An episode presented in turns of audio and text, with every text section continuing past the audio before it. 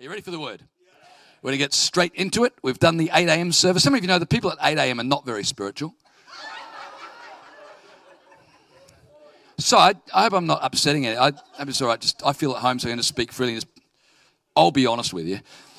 The people at eight, let's face it, it's a one-hour service. They just want to get in, get out. The people is at 11:15. They're asleep right now. They do not put the Lord first in their life. But those of us in this service, how many of you know we are the elite of Christendom?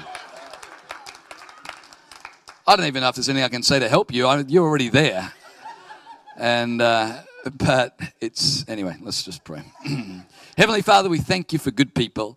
And uh, we just thank you for your love toward us. We've all got different challenges and stresses, and we all come from different places, and yet each of us greatly loved of God. And so I just pray, no matter who we are, where we've been, or what we've done, that today we would just sense your love in a brand new way.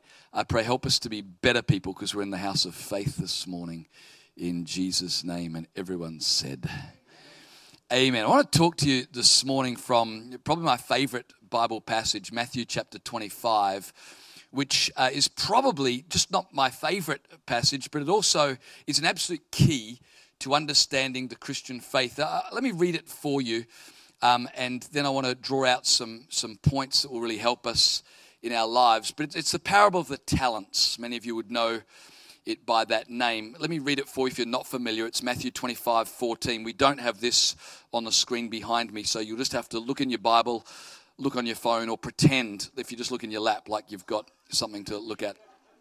I'll read it for you. It says, Again, it will be like a man going on a journey who called his servants and entrusted his wealth to them. To one he gave five bags of gold, to another two bags, and to another one bag, each according to his ability. Then the master went on his journey.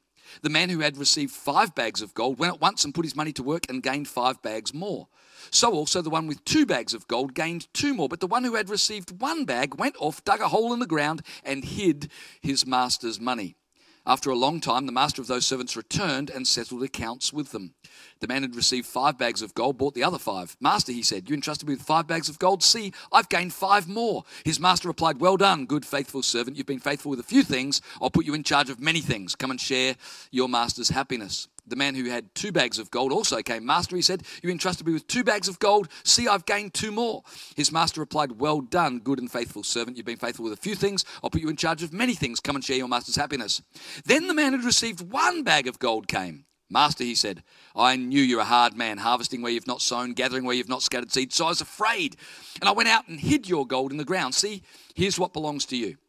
His master replied, You wicked, lazy servant. You knew I harvested where I've not sown and gathered where I've not scattered seed. Well, then you should have put my money in the bank. At least then I would have got some interest back. So take the bag of gold from him and give it to the one who has ten bags. For whoever has will be given more, and they'll have an abundance. Whoever does not have, even what he has will be taken from him, and throw that worthless servant outside into the darkness where there'll be weeping and gnashing of teeth. I want to give you seven laws of the kingdom, seven laws of the kingdom that absolutely every believer should understand if we're to serve Jesus well, and if we're to make the most of the opportunities God's given us. Seven laws of the kingdom. Here's the first one that every person who wants to follow Jesus absolutely must understand. It's called the law of ownership. I don't know if you heard it when I read the story, but let me read the first verse of this story for you again. It says, The kingdom of heaven is like a man traveling to a far country who called his own servants and delivered, here's the key word, his goods to them. He delivered his goods to them. In other words, it's his money that he allocated to the servants. Here's the law of ownership it says that everything I have belongs to God the master allocated his money, his wealth to the servants, which tells me everything I have belongs to God. How many of you know all the money you have existed before you were born and it will go on existing after you die? So it's not actually yours, but for 70 or 80 years, you get to use it. Job famously said in Job chapter 1, verse 21 Naked I came from my mother's womb, and naked I will depart heard a story about a man who was very concerned that he would take his money with him when he died. And so he told his wife of a cunning plan. He said, Sweetheart, I'm going to put all my money in bags in the attic. So when I die, as I rise up and ascend into the heavens, I'll snatch the money with me and take it into heaven. Well, sure enough, he put the money in the attic, and some weeks later, he died on his bed. After he died, his wife went up to the attic to see whether or not he'd been able to grab the money, but the money was still there. And she thought to herself, the silly fool, I told him to put the money in the basement.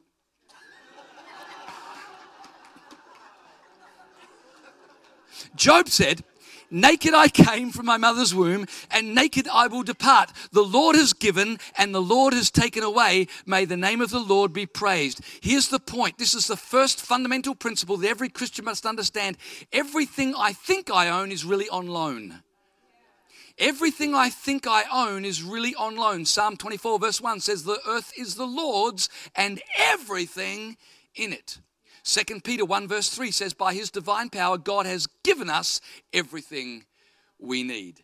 James chapter 1, verse 17 says, Every good and perfect gift is from above. Think about that. Every good thing in my life is a gift from God. Now, I know some people would argue, push back, and say, well, that's not true. I worked hard for what I got. I, I, I by the sweat and, and toil of my own labor, I achieved the things I have. To which I would reply, yes, but who gave you the strength?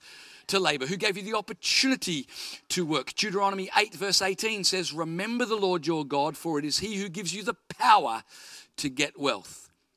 This law of ownership is absolutely foundational. Everything I have belongs to God and has been given to me as an entrustment. You know, uh, the problem is that we forget, don't we? It's a little bit like uh, me uh, going away, and um, so I, I, say to Pastor Adam, "Look, that piece of rubbish that you drive, I can't understand how you could drive that around the Kapiti Coast. So look, I'm going to be away, so I look just have my keys, and take my. I'll be back in a week, and uh, just and Pastor Adam would say, "Oh, I couldn't possibly drive your car." So it's fine. Take my car. I'll be back in a week, and I'll just get the keys off you then. He says, Well, I, I, promise I'll take good care of it. I say, I, I know you will, it's fine. And so I go away, but after a week, I'm delayed. And so I ring Pastor Adam and say, Look, I'm, I'm not going to be back when I thought I would. I'm going to be at probably another few weeks at least. He says, Well, what about your car? I said, oh, Don't worry about my car, just, just keep driving it. He says, Oh, thank you so much. I said, It's fine.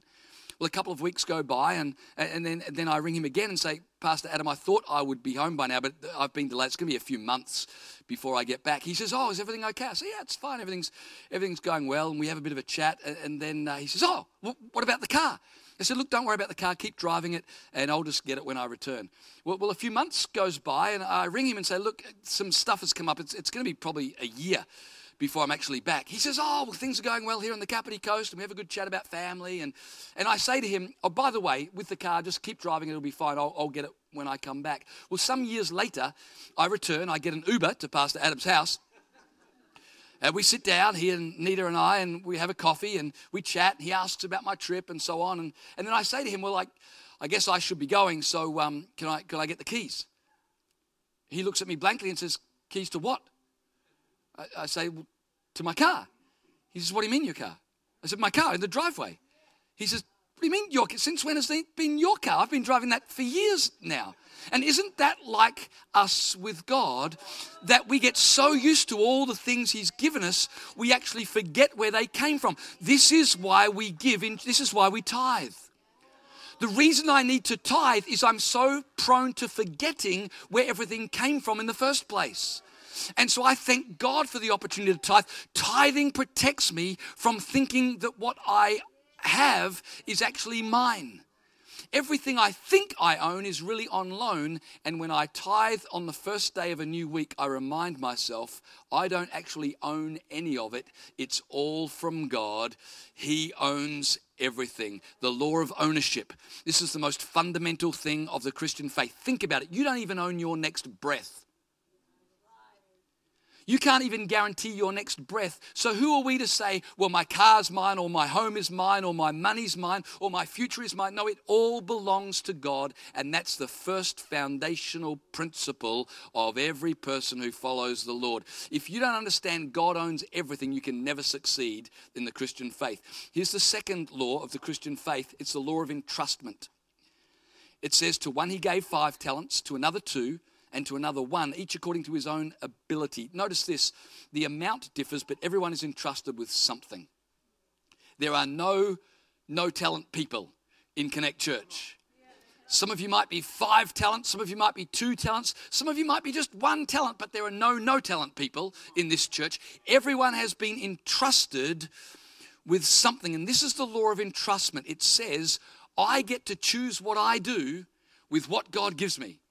It's amazing to me that in the story, the master gives five talents, but he doesn't give advice on how to use them. He just says, Here's five talents, do what you want. Here's two talents, do whatever you want with them. And here's one talent, look, it's totally up to you. All the trust that God puts in you and I. He gives us gifts, He gives us talents, He gives us opportunity, He gives us an allotted amount of time, but He doesn't give us dot points on what we're to do. He says, use your imagination. He says, be creative. He says, use your own initiative. God trusts us to do something with what He's given us, and He doesn't give us a script. He just says, The world is your oyster. Let's see what you can do. The law of entrustment says, I get to choose what I do with what God gives me. You know, um, God has given me time, He's given me giftings and talents and money, and I can waste it, spend it, hoard it, use it, or investment. The, the point is, it's up to us. You know, um, every person gets entrusted with something, and we're responsible to put it to work. Uh, think about money for a moment. Money is an entrustment from God. John Wesley said, Earn all you can so you can give all you can, so you can help as many as you can. Sadly, a lot of people decide to earn all they can, put it in a can, and then sit on the can. The point is, God trusts us, having invested into our lives, to then make wise decisions. And God says, Let's see you use your initiative, your creativity, and use what I've given you to make a difference in the world. The law of entrustments means God is trusting us.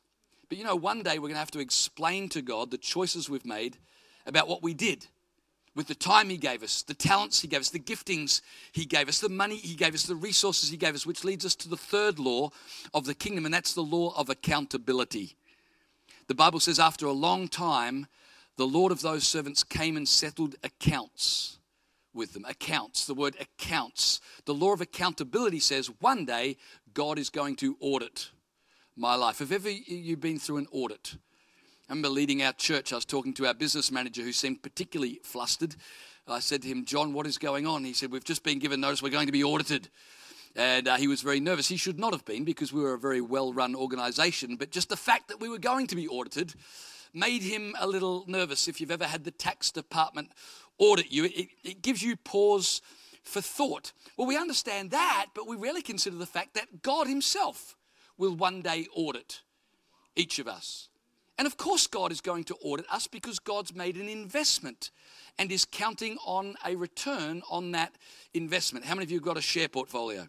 Someone asked me the other day, "What's the capital of New Zealand?" I said, "About five dollars." And uh, and so.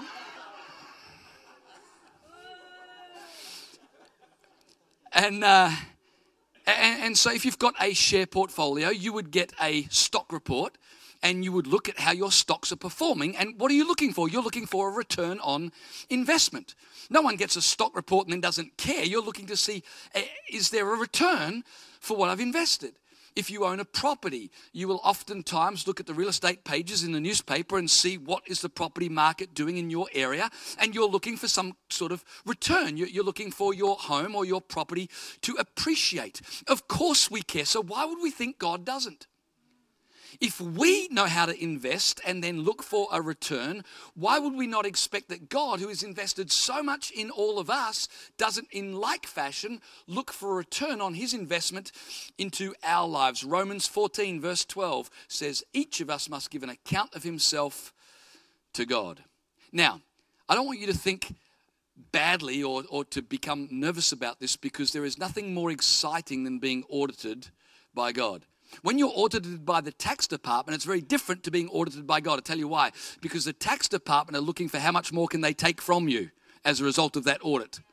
But when God audits, it's with a entirely different attitude. Listen to this Matthew 25, verses 20 to 21.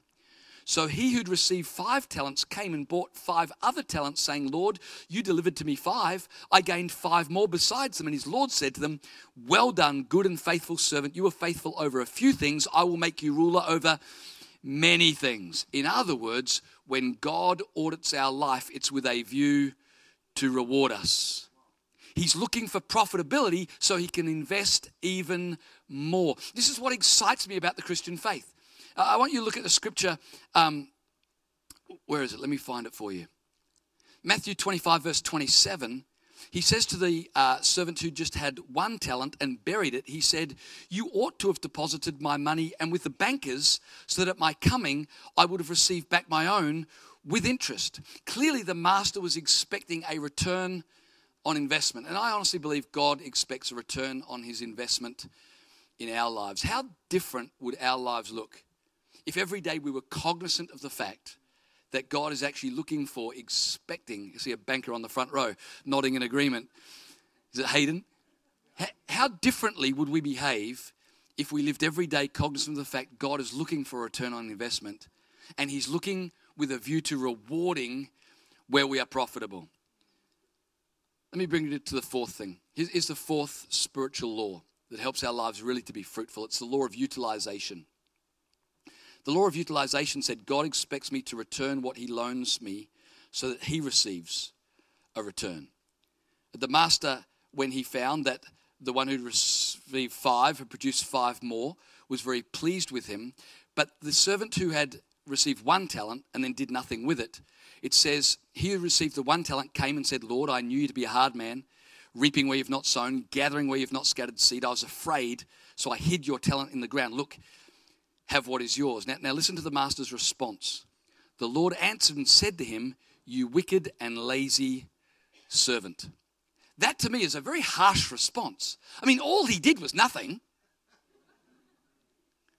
But it's fascinating to me that Jesus reserves in the Gospels perhaps his harshest response, not for someone who's been into drug, sex, and rock and roll, but for someone who was invested with something and did nothing in return. Jesus calls him wicked. And so God defines as wicked misusing the resources, the time, the talent that He's trusted us with. In other words, it's a sin to be unfruitful in the areas where God's blessed you. It's a sin not to produce a return for the kingdom of God.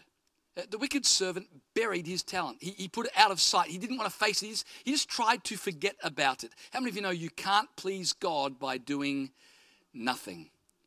Doing nothing with what God's given me is inexcusable in the kingdom of God. Hebrews 11, verse 6 says, Without faith, it's impossible to please God. You can never please God by sitting on the sofa maintaining the status quo. The only way to please God is to step out in faith and have a go at utilizing what God has given me. You know, the fact is, God would rather you try to serve Him in faith and fail than do nothing and succeed. Think about this servant who had one talent and he buried it with all kinds of excuses and justifications. I knew you to be a hard man. You, you try to reap where you haven't sown and gather where you've not scattered. And, and he had all of these excuses because he was playing it safe and not involved in the service of others. When, when you start to utilize what God has given you, life takes on significance. Life takes on meaning. Instead of being excuse focused, you're opportunity focused. It's a law of utilization. Everything belongs to God. He entrusts it to us. He expects us to do something with it so that He can come, take account, and reward us with even more. Here's the fifth law of spirituality in the kingdom it's the law of faith. The law of faith says faith in God rather than fear about outcomes is essential to success faith in God rather than fear about the, the servant with one talent. He was scared that if he invests, what if he lost it? What if I try and don't succeed? What if I step out in faith and, and, and no one accepts me? What, what if people reject me or don't listen to what I have to say? By his own confession in Matthew 25 25, he says, I was afraid. This wicked, lazy servant was motivated by fear. Notice this he had a speech all prepared when he met the master and had to give account, he'd already prepared a speech about how difficult it was and how tough it was and, and how afraid he was. And it's interesting to me that Satan usually attaches fear to the area of gifting that God's given us. He'd been given a talent, but he'd become afraid what if I do something with that talent and lose it? And oftentimes, the greatest area of fear in our lives is attached to the gift or the resource or the talent that God's given us. And so God's given you a great talent, but you're afraid. But if I join the worship team, what if people don't appreciate it? Or if I speak, what if people don't receive it? Or if I get involved in that area of ministry, what if it falls flat and it's not a success? And it's amazing how the enemy will use fear to stop you utilizing the thing that God has given you. Think about this in the area of finance. Well, if I tithe, what if I can't afford to buy McDonald's on the way home? And it's amazing when it comes to the area of money how fear comes. And, and, what's the point of fear? The enemy always uses fear to try to get us to do nothing with what God has entrusted us with because we're afraid if I do something with it, I might lose and be worse off. If I give in the offering, I won't have anything left. If I give, where am I going to get money from to pay my bills? Proverbs 11, verse 25 says, The generous will prosper. He who waters others will himself be refreshed. Now, now, notice this, because there's some criticism in the church that some people just give to get. Well, if you give, God's going to bless you. And the Bible does teach us that if we give, God's going to bless us, but that's not our motivation. It's just what gives us the courage to give because it takes courage to give. It takes courage to volunteer your time. It takes courage to get involved in different ministries. The enemy will often attach fear to it, and so God makes us a promise. In the area of finance, for example, He says, if you're generous to others, God Himself will reward you. Now, it's not our motivation, I'm going to be generous so I get rewarded, but it's rather to give me courage that as I'm generous, I'm not going to be worse off. So rather than shrink back in fear, I'm actually going to step out in faith and not allow fear to paralyze me. Hebrews 11, verse 6, listen to it again. Without faith, it's impossible to please God, for everyone who comes to him must believe that he is, and he's a rewarder of those who diligently seek him. Here's the sixth law of the kingdom it's the law of application. Is a very important law to understand. It's the law of use it or lose it. Listen to this. This is an amazing thing to me. Matthew 25, verse 28. Therefore, this is what Jesus says take the talent from him and give it to him who has 10 talents. For to everyone who has, more will be given, and he'll have an abundance. But from him who does not have, even what he has will be taken away. Jesus is not a socialist, he's certainly not a communist. Jesus says, if you don't use what you have, it'll be taken from you and given to someone who already has an abundance, but they have an abundance because they're doing something with what they have. This is a universal principle, and we understand it. If you refuse to exercise, you don't get more muscle, nor do you keep the muscle you have, but you lose whatever you had. If you refuse to practice the piano, you don't get better at the piano, nor do you stay equally proficient at the piano. You actually forget what you used to know, you forget what you learned, and you actually lose your musical skills. If you refuse to think, you don't become more intellectual. If you refuse to think, you probably become a politician. But if you refuse to think, in my country, not yours, Justine is wonderful. But, uh, but if you refuse to think, uh, you, you, don't become more mentally acute, nor, nor do you simply stay the same, but you start to lose your mental faculties. Now, we all understand this, don't we? If you don't exercise, you lose muscle memory. If you don't practice the piano, you lose musical ability. If you don't exercise your mind, you lose the power of intellect. And yet, we fail to appreciate all of these principles operate even more so in the kingdom. If we don't use the opportunities God's given us, why would we expect God will give us more opportunities? It's a little bit like if we invest in a certain share portfolio and it starts losing money, we're not going to put more money into it. We're going to take the money out of that and put it into a share portfolio that is profitable and that is growing. Have you ever wondered why some people seem to get less and less and less in life? It's because they aren't using what they've already got. Have you ever noticed why some people just seem to get more and more and more? And it's just not fair. Well, it's nothing to do with what's fair or not fair, it's to do with a universal principle use it or lose it. You know, God has the right to take away from us anything we're not investing for His glory. If that seems harsh, let me remind you again if you invest in a certain share portfolio or stock and it's not producing, you don't shrug your shoulders and say, oh, well, I'll just leave it there. No, no, you're looking for return, so you remove it and put it somewhere more profitable into better soil. People say, well, when I get a million dollars, then I'm going to be generous. But if you can't be generous when you've got a thousand dollars, Why would anyone invest a million dollars? On the flip side, God will give me more of whatever I'm committing to His use and to His glory. So, what do you need more of this morning? Do you need more time? Well, here's a way you get more time. Take the time you have and use it with the wisdom that God gives.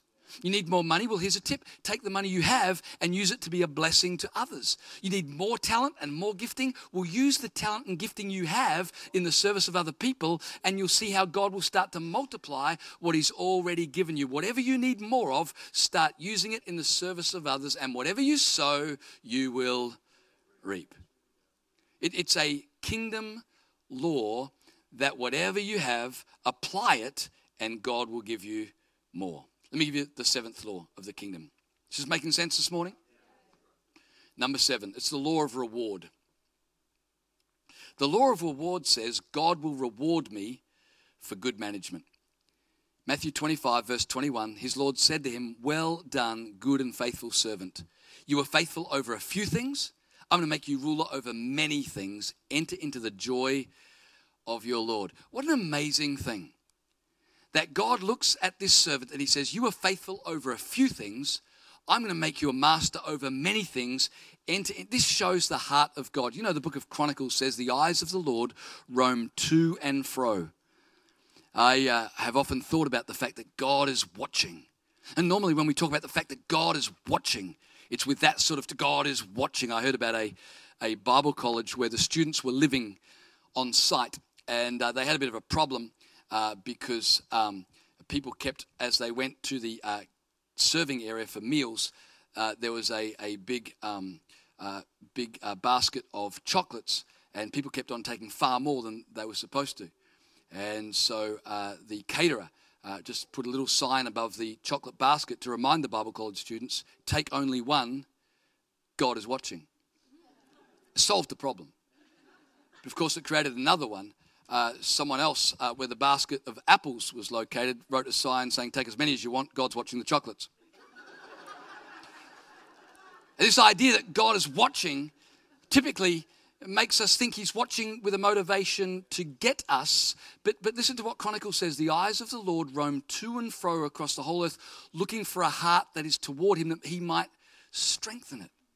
When God's eyes roam to and fro, He's not looking for someone breaking the rules so He can get them. He's looking for someone with a heart towards Him so He can bless them. It's the law of reward. God will reward me for good management, and God is not looking for rule breakers. He's looking for people with a kingdom spirit so He can reward. Matthew 6, verse 33 Seek first the kingdom of God and his righteousness, and all these things will be added to you. What an incredible thing. You know, it's not difficult to live the Christian life. It's not difficult to succeed in the kingdom. It simply means understanding a few basic principles. First principle, the law of ownership.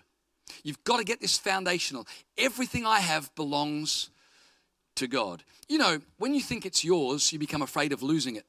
Because when you think it's yours, you've got to keep it. But when I understand God owns everything, well, if God owns everything, it's His to keep, not mine. It's His to guard, not mine. It's His to be concerned about, not mine. That's why the Bible says, Cast your cares upon the Lord.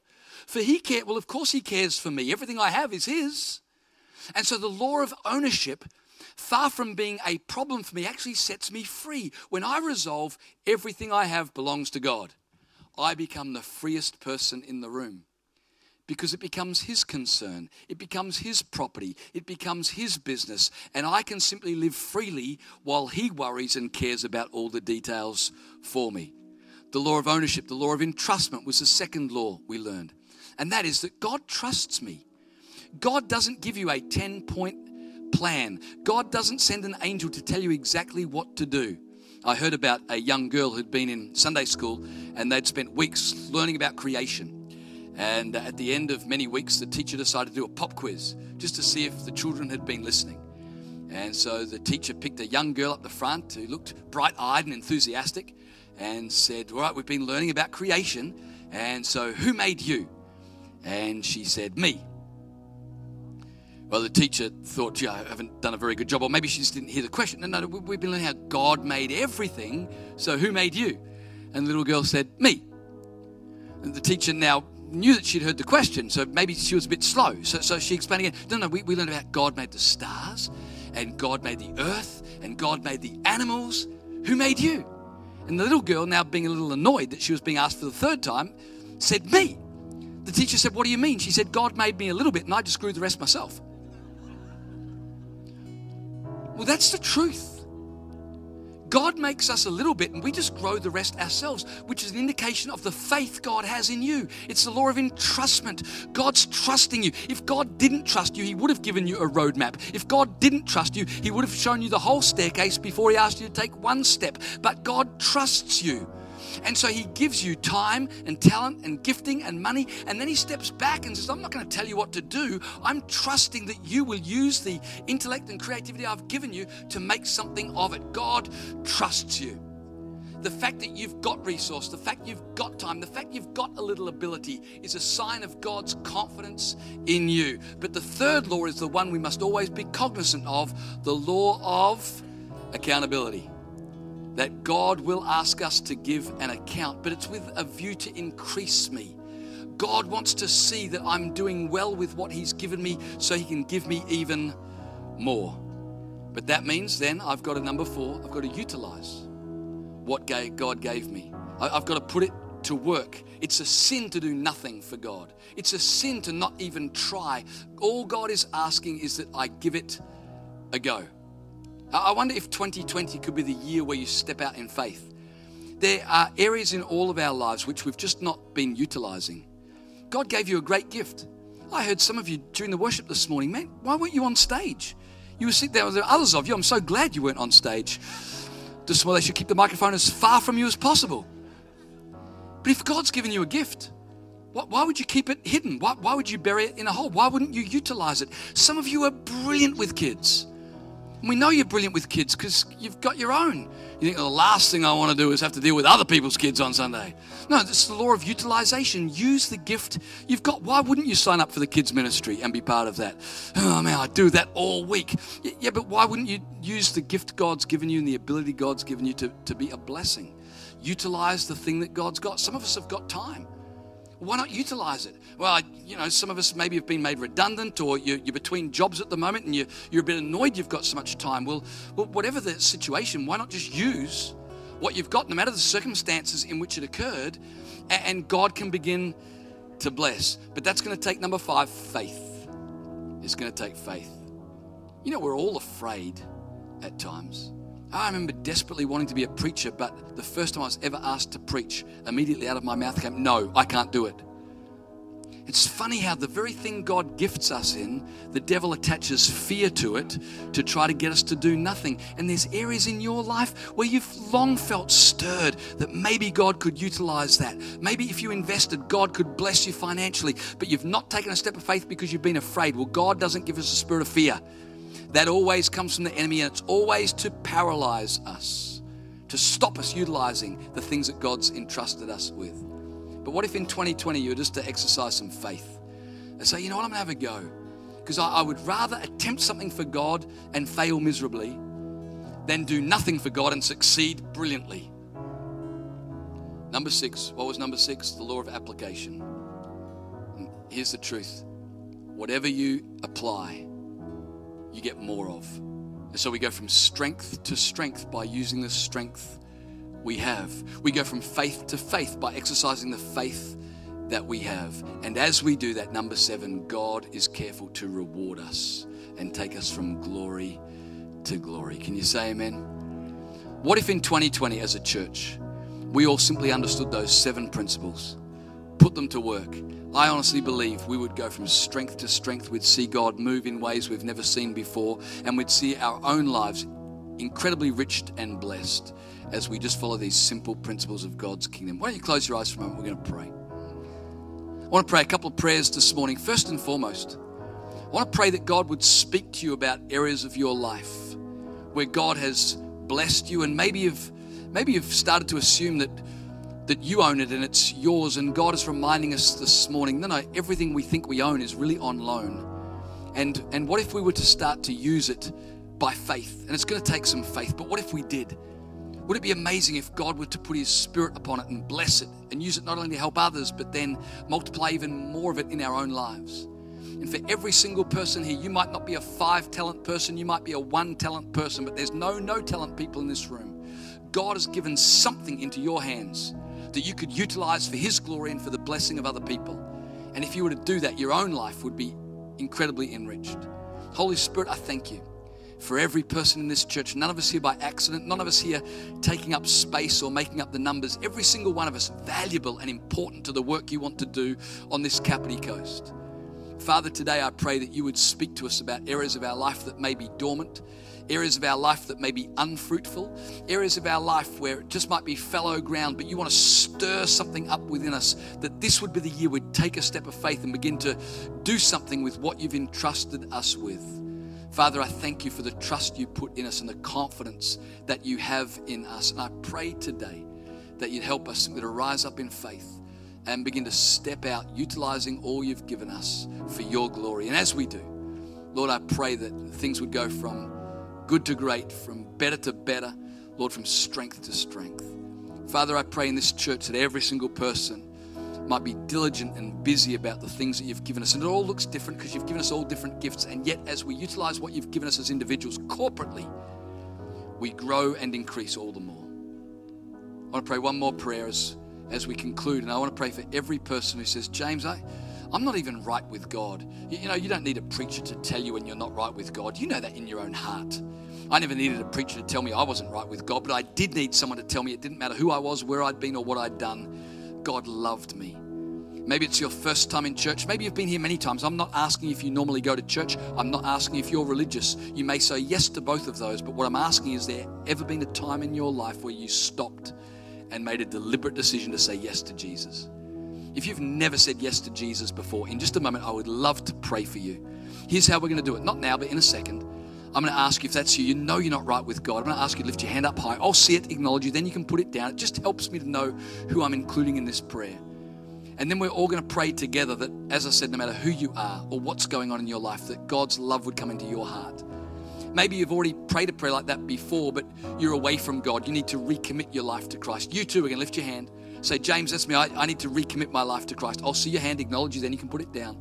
And then together we're going to pray that God's grace and power would come into your heart. Just say yes to Jesus. If you've never made your peace with God, say yes to Jesus. As if you'd say no to God or wait to love and forgiveness and a destiny. Just say yes.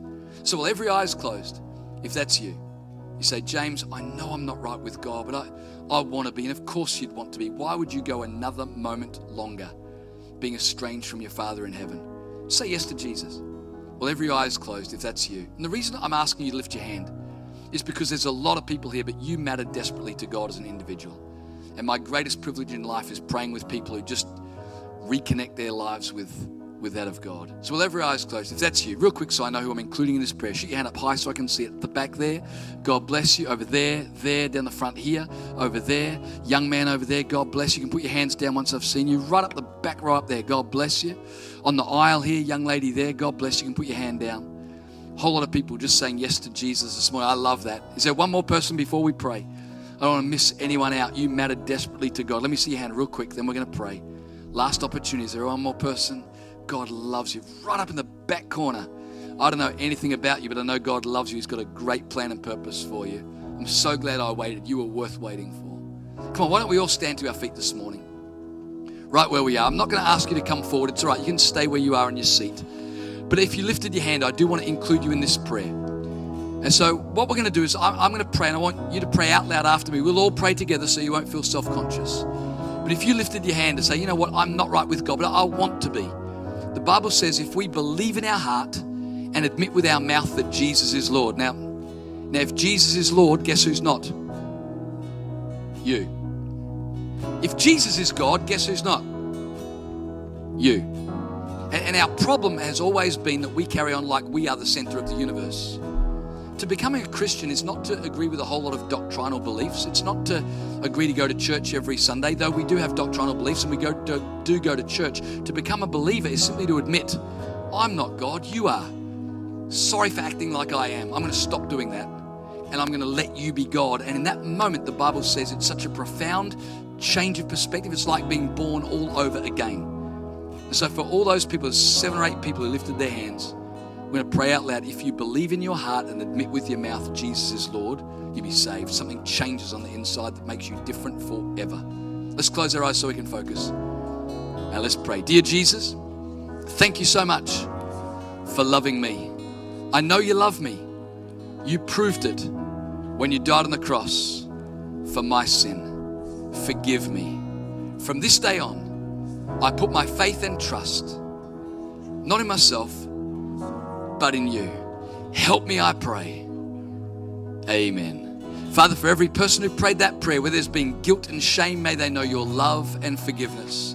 Lord, where they felt alone, I thank you that you never leave us or forsake us. Father, where they felt confused about things, I pray shine the light of your word on their path, cause their steps to be upheld. Lord, I pray give them direction and purpose. Father, I pray today would be a landmark moment in their life. They would never be the same again. Father, I pray for every person in our church this week. May we live every moment cognizant of the fact that you are trusting us because you've invested so much in our lives. We have so much opportunity May we utilize everything you've given us to your glory, that the Kapiti Coast would be different, would be better, because the church of Jesus was here. And we give you all the praise and all the glory in Jesus' name.